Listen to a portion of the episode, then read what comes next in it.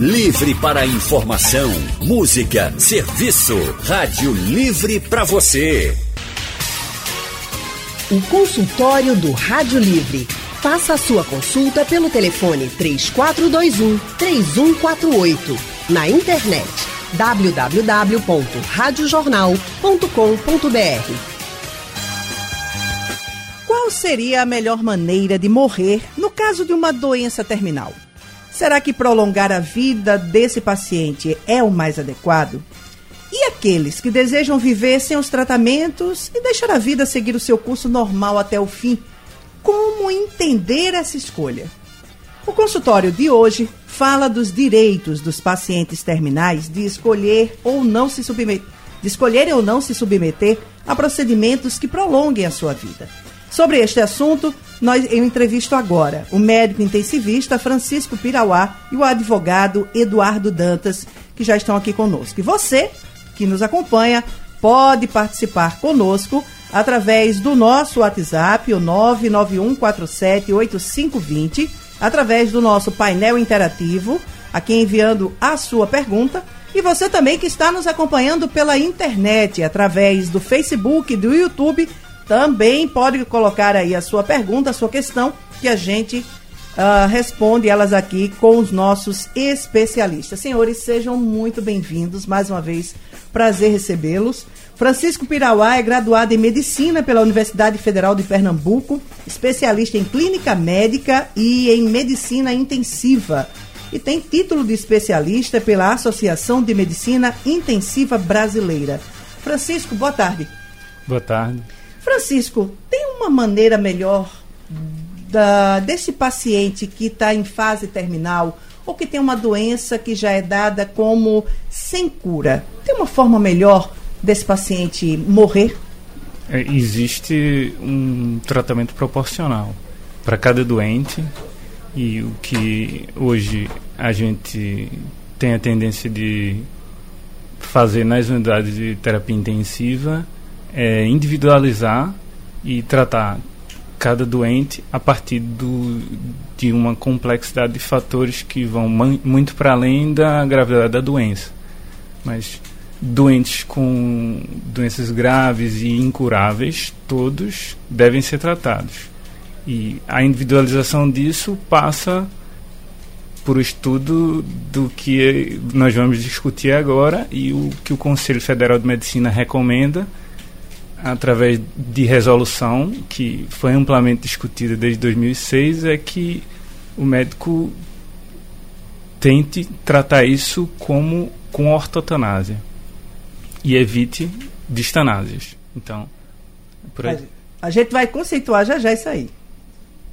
Essas são os dois, as duas formas da gente poder tratar esses tipos de pacientes. Já já a gente quer entrar nesses, nessas terminologias. Quero logo dar nossa boa tarde aqui ao Eduardo Dantas, que está aqui conosco. Eduardo, que é advogado, graduado pela Universidade Federal de Pernambuco, mestre em Direito Médico pela Universidade de Glasgow e doutorando em Direito Civil pela Universidade de Coimbra, além de vice-presidente da Associação Mundial de Direito Médico. Tem livros lançados aí na área. Está aqui com a gente. Eduardo, boa tarde, seja bem-vindo. Boa tarde, Alexandra. Boa tarde aos ouvintes da, da Rádio Jornal. Eduardo, qual é, até que ponto vai o direito do paciente em estado terminal de escolher ou não ter a sua vida prolongada através de um procedimento médico? Alexandra, é, a questão do direito do paciente vai até o momento em que ele consegue uh, uh, se expressar, que ele consegue uh, dizer qual a sua, a sua vontade, o que gostaria que pudesse ser feito, claro, dentro dos limites da, da ciência médica e dentro dos limites da ética médica, o que ele gostaria que pudesse ser feito para ele. Tá? Ele tem total autonomia para, em recebendo as informações sobre as alternativas de tratamento, poder escolher qual o tratamento que ele considera mais adequado para ele, inclusive o de não ser tratado, tá? o de recusar tratamento e aí sim, como você bem colocou, deixar que a vida siga o seu é, deixar que a vida siga o seu rumo. Tá? É, isso ele pode fazer tanto enquanto é, consegue se expressar, consegue expor a sua, a sua opinião, ou deixar um documento escrito nesse, nesse sentido. E ainda, é, essa informação, tem, acho que o Dr. Francisco pode, pode é, pela experiência dele dentro da, da área, é, indicar o papel importante que tem a própria família de, de poder auxiliar os médicos a, numa hipótese em que esse paciente não tenha mais capacidade de se expressar, de, de entender quais os valores pessoais, quais os valores íntimos, quais as, as vontades que esse paciente tem sobre o, a manutenção ou não de um tratamento, a manutenção artificial da, da sua vida. É, eu acho que para a gente falar sobre direitos é importante, até para o para o ouvinte, é importante que a gente possa dizer, é, no sentido de que a, a Constituição, ela tem, no, a nossa Constituição, no seu artigo 1, ela traz como um dos fundamentos da República, ou seja, a base, o alicerce de todo o nosso ordenamento jurídico, a dignidade da pessoa humana. Tá? Então, tudo o que vai ser definido em termos de legislação precisa levar em consideração o princípio da dignidade da pessoa. É, e o, a escolha de como é, é, viver dignamente passa pelo processo de morrer dignamente também. Tá? A, a, a, as convicções pessoais, a, a maneira como esta pessoa é, viveu e criou as suas, as suas expectativas no sentido de, de querer ou não, por exemplo, ser mantida artificialmente numa máquina apenas para o fato de estar existindo e não mais vivendo. Ah, então, deixar com que ela, que ela siga, que a vida siga o seu rumo natural, muitas vezes é muito mais digno. E esta pessoa é, é, pode deixar essa informação previamente é, divulgada ou registrada para os, para os médicos ou para os familiares para auxiliar nesse momento, porque a, a gente sabe que num, num, num, processo de doença terminal, essa, essa pessoa muitas vezes, até pelos medicamentos que recebe, acaba não tendo mais a capacidade de, de informar ou de, de, de expor a sua vontade naquela, naquele momento específico. Então, naquela ela, situação. Se ela tem essa possibilidade antes, é, ela tem todo o direito de fazê-lo. Consultório de volta hoje falando sobre os direitos dos pacientes em estágio terminal. Estamos com o advogado Eduardo Dantas e o médico é, intensivista, especialista aqui é, em medicina intensiva, Francisco Pirauá, conversando com a gente. Francisco, antes de irmos ao intervalo, você citou situações que ocorrem dentro do, do da área intensiva, né, em que você trabalha, que é a tua especialidade. Hoje a gente sabe que existem três, ter, três termos, que são a eutanásia, a distanásia e a ortotanásia. Queria que a gente explicasse um pouquinho deles, sobre cada um, de uma forma rápida e sucinta, mas você citou que dentro da UTI a gente pode usar dois, distanásia ou ortotanásia. Explica primeiro isso a gente. Tá, então, conceitualmente, é, a ortotanásia é o deixar uma doença crônica ou grave e incurável seguir o seu curso sem uma interferência de forma a prolongar artificialmente a vida às custas de um sofrimento que caracteriza a obstinação terapêutica. E então, quando um médico, uma equipe multiprofissional é, age de uma forma a prolongar artificialmente a vida, a às custas de um sofrimento excessivo, num benefício que é improvável ou não deve ocorrer, então isso é distanásia. O outro termo, que é a eutanásia, esse é vedado aos médicos, nós somos vedados pelo Conselho Federal de Medicina a praticar ações que abreviem, mesmo que de forma piedosa, que é o que caracteriza a eutanásia, essas ações que abreviem a vida de doentes, que antecipem a morte, um exemplo simples é uma superdose de morfina para que um doente é, fique bradipneico, bradicárdico e até tenha uma parada cardíaca. Isso é absolutamente vedado aos médicos, não faz parte da prática médica brasileira. Essa questão da eutanásia, Eduardo, ela é, é uma lei aqui no Brasil só ou outras partes do mundo também seguem isso? Olha, a gente não tem. Foi bom você falar, você, a, a, pergunta é bem oportuna, Alexandra, porque a gente não tem lei tratando sobre o, sobre o tema, sobre nenhum destes temas. Tá? O que a gente tem de aproximação é o Código Penal, que proíbe que se é, retire ou que se, se, vamos lá, que se abrevie ou que se, se faça alguma ação para encerrar a vida de alguém.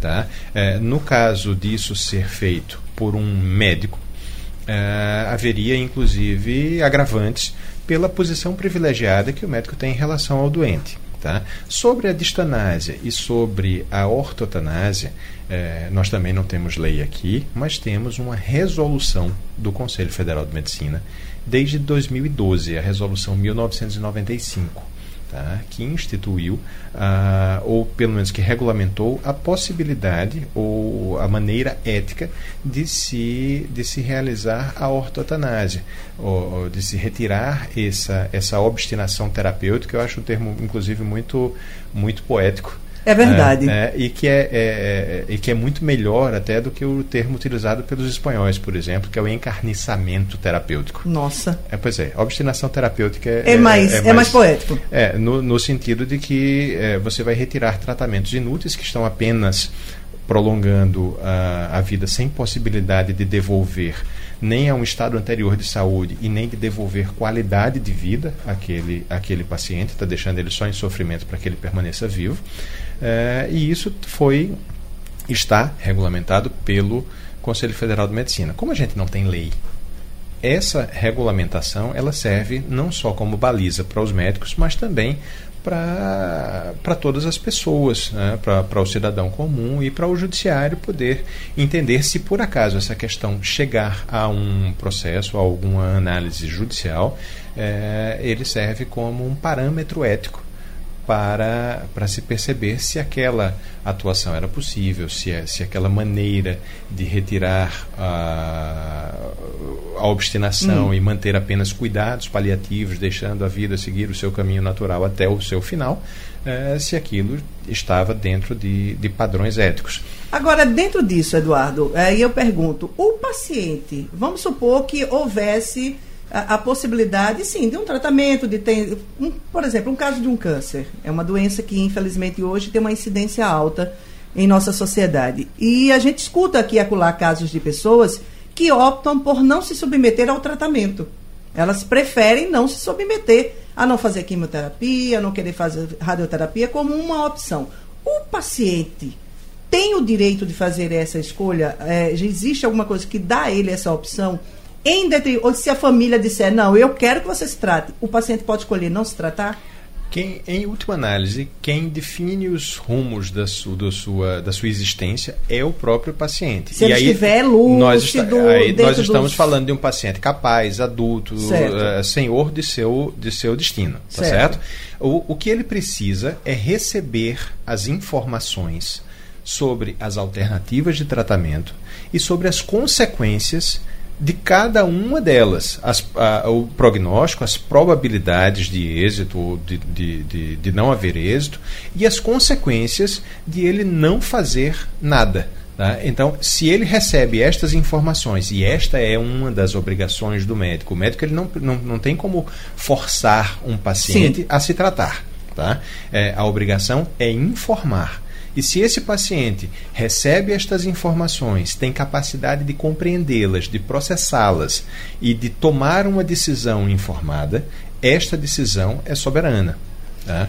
A função que o médico vai ter no, no, é de aconselhamento é, nesse sentido, e claro, de não aceitar algo que estivesse fora dos parâmetros éticos da medicina. Certo. Aí ele não, ele, ele, ele pode se recusar. É aquele momento em que ele põe o pé na porta e diz: olha, a sua autonomia vai até aí. Agora só é comigo. Mas nesse caso, e aí eu já pergunto também para você, Francisco, o médico tem que pedir por escrito que o paciente deixe essa sua vontade, ele tem que assinar alguma coisa?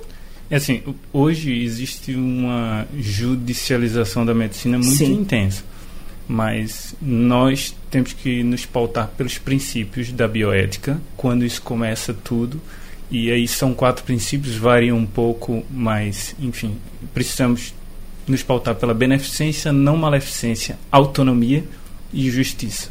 Isso com um pouco de valorização um pouco mais de um ou outro princípio a depender das escolas de estudo de bioética. Mas no final das contas, é, eu preciso, tanto por conceito bioético quanto por é, segmento das, das regulamentações do, do Conselho Federal de Medicina, dar autonomia ao doente. Sim. Certo. É ele quem primeiramente define. E mesmo que ele não esteja ali para definir, o que mais importa para nós médicos é o que o doente pensava sobre aquilo. Se eu consigo essa informação, e aqui, como não há muito arcabouço jurídico legal para isso, e temos nossas resoluções, é, muito importa essa opinião, mesmo que seja passada por familiares, pessoas cuidadoras, quem sempre viveu com ele. E a forma que nós encontramos na medicina intensiva de fazer com que essa relação difícil, no momento crítico, que tem um doente grave e uma família com grande sofrimento, o, o, o, a forma que nós encontramos de trazer isso para um, um melhor segmento é sempre levando em consideração o que a família pensa, mas com foco no que o doente gostaria que acontecesse. Entendi. De volta com o nosso consultório, continuando o bate-papo aqui sobre os direitos dos pacientes em estágio terminal. Francisco Pirauá, a gente, nós estávamos falando sobre essa realidade dentro, por exemplo, de uma UTI. Você já passou por situações na UTI, é, ter um paciente terminal, onde clinicamente já se sabe que não há é, como reverter aquela situação, e de vocês terem a família querendo insistir num prolongamento do tratamento? Sim, sim. São situações sempre complexas e o, a forma como falávamos antes de que isso fique mais facilmente esclarecido é quando o doente já tem diretivas antecipadas. Isso também já é regulamentado pelo Conselho Federal de Medicina. É, quando ela, essas diretivas não existem, e, e, nós não temos claramente o que, a... é que você chama de diretiva um, algo por escrito algo por escrito e nomeadamente o testamento vital é uma das formas e, e eu acredito que o Dr. Eduardo Dantas possa falar isso com mais detalhes Assim, sem dúvida, veja só. Uh, o testamento vital ou as diretivas antecipadas são, são os dois nomes que ele é mais conhecido. É um documento que é feito uh, por mim, por você, por qualquer pessoa que esteja, que esteja capaz, esteja saudável, enfim. Uh, definindo o que gostaria e o que não gostaria que fosse feito numa situação em que estivesse incapacitado de dar a sua opinião sobre um tratamento de saúde. Você pode dizer, por exemplo, que não gostaria de ficar em estado vegetativo permanente, entubada, recebendo uh, oxigenação artificial, está uh, presa, enfim, está presa a máquinas indefinidamente. Pode dizer que não quer isso. Pode deixar uh, uh, já expressa uma ordem de não ressuscitar, de, de não ressuscitar, ou seja, de não ser trazido no caso de uma parada cardíaca. Tá? De não, não, não ah, haver pode esse, também pode isso. também esse tipo de, de, de esforço. Isso pode ficar documentado. Qual é a forma? Precisa registrar em cartório? É o ideal. Tá? É o ideal pela insegurança jurídica que a gente tem de não haver uh, uma legislação específica para isso. Portugal, por exemplo. Portugal já tem uma legislação sobre diretivas antecipadas e esses documentos eles ficam registrados lá no chamado RENTEV, que é o Registro Nacional de Testamentos Vitais. Tá? Então, um médico, um paciente ao ser admitido no, numa emergência, o médico ele tem como acessar esse sistema e já verificar essa, essa informação. Aqui a gente tem, por exemplo, e aí até um serviço de utilidade pública, é, a gente tem um site, é, existe um site no Brasil chamado www.testamentovital.com.br, onde é, nele é possível encontrar os modelos de testamento vital desse tipo de documento para ser é, preenchido e impresso e, e, posteriormente registrado até mesmo em cartório. Na ausência disso, claro, hum. a gente está falando aí das condições ideais de certo. temperatura e pressão. Ok. Tá? Mas imagine, alguém sofreu um acidente, foi ao hospital, ainda está consciente, ainda está lúcido e pede para que seja registrado é, essa informação. Isso pode ser feito na presença de dois médicos, de duas testemunhas, e pode ser registrado no próprio prontuário do hum. paciente também, numa situação é, para trazer mais segurança jurídica para o, o próprio hospital, para o próprio médico, nesse sentido de ter essa informação ali registrada por escrito. Ok. Vamos ao telefone. Carlos Moura está conosco em Jardim Atlântico, Olinda. Carlos, boa tarde. Boa tarde. Faça sua boa pergunta. Boa tarde, doutores. Boa tarde. Boa tarde, Alexandre. Boa tarde, querido. Essa situação é muito complicada, né? Principalmente quando é ser querido da gente.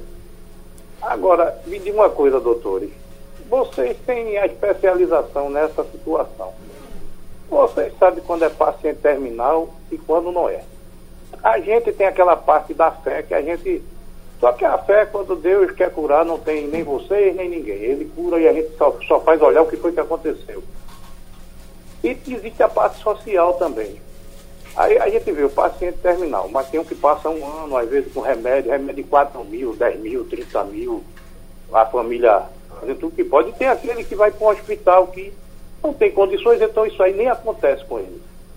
Eu queria saber como é que vocês ainda não brigaram com a legislação melhor.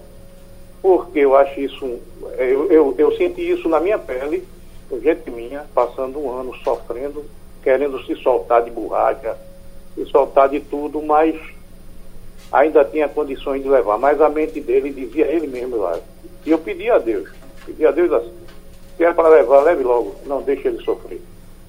Então, eu acho que devia se mudar, se procurar mais, sei lá, eu acho que essa política da gente é tão devagar que não olha nem essas partes da, da família. Ok, Carlos.